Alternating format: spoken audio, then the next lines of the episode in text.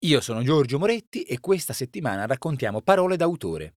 I testi sono scritti in collaborazione con Lucia Masetti. Oggi, Wellerismo.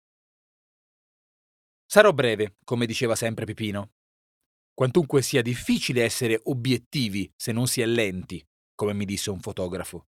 Ecco, se qualcuno vi apostrofa così o si tratta di una persona molto bizzarra, oppure vi trovate a un raduno di Dickensiani.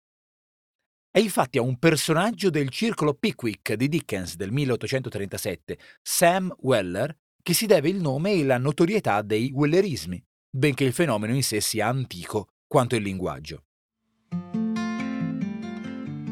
In effetti, qualunque frase può diventare un Wellerismo, purché venga attribuita a un certo personaggio, umano, animale o inanimato. In pratica il Wellerismo ha la struttura della citazione senza esserlo davvero. Molti detti popolari sono espressi in questa forma e talvolta condensano in una frase un intero racconto.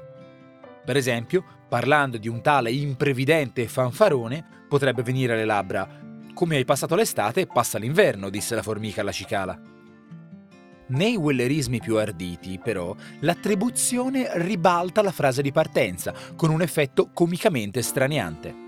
Per esempio, l'incipit usuale degli oratori, sarò breve, può fondersi appunto col soprannome del re Franco Pipino il Breve, dovuto forse alla sua bassa statura, mentre obiettivi e lenti si rivelano non aggettivi, bensì strumenti fotografici. In questo senso il wellerismo è un ottimo esempio di humor inglese, capace di spiazzare l'ascoltatore e di trasfigurare le cose più banali in una luce di garbata follia. In realtà, i wellerismi originali di Sam Weller possiedono anche un'altra caratteristica, l'umorismo nero. Tanto per dare un'idea, ormai è fatta e non si può rimediare, e questa è già una consolazione, come dicono in Turchia quando tagliano la testa uno per un altro.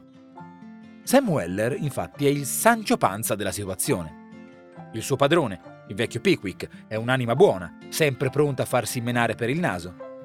Al contrario, Sam è un ragazzo di imperturbabile buonsenso e di allegro cinismo, schietto come il vino ma abbastanza scaltro da far fronte a qualunque situazione. Entrambi sono personaggi tipici di Dickens, indimenticabili nella loro eccentricità, eppure stranamente rappresentativi. Sono caricature, come le maschere della commedia dell'arte, ma ci mostrano la stoffa di cui siamo cuciti. Per questo non possono fare a meno di imprimersi nell'immaginazione popolare. Certo, Va detto che per chiunque non sia un personaggio del circolo Pickwick, disseminare il proprio eloquio di wellerismi è una scelta pericolosa. Tuttavia, se usati con giudizio, ce n'è veramente per ogni occasione. Molti sono immediatamente comprensibili, come il grazioso Non so se mi spiego, disse il paracadute, ma non mancano esempi più nerd. Diversi sono, anzitutto, wellerismi di stampo storico. Oltre a Pipino sono gettonati Napoleone, Ricapitoliamo, come disse a Waterloo, e Guillotin, l'inventore della ghigliottina. Detesto la gente. Domani si decolla. Più rari i wellerismi filosofici. Io non penso, disse Cartesio, e subito scomparve. E non mancano i wellerismi matematici. In fondo ho dei numeri, disse la parentesi. Potrei diventare una potenza.